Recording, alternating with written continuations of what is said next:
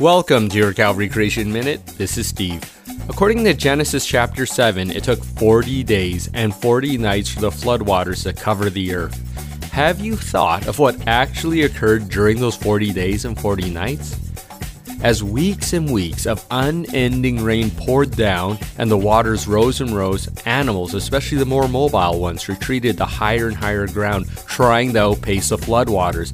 This left a multitude of tracks in the rain soaked mud and sand as animals fled, which were subsequently buried by encroaching floodwaters mixed with sediment. The speed at which these floodwaters came was exponentially increasing, quickly outpacing the animals, eventually overtaking them in a combination of sediment and floodwater. I describe the details of Noah's flood because they help explain a strange phenomenon in the fossil record, which paleontologist Dr. Marcus Ross discusses. Quote, this is a pattern we see in several different groups where their footprints are first and their body parts are later.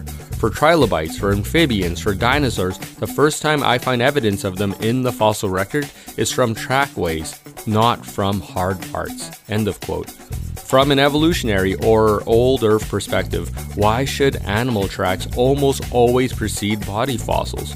Why should hundreds of thousands or millions of years separate the trackways of animals from the animal itself? Obviously, they shouldn't. But according to the Genesis account, this is exactly what we would expect.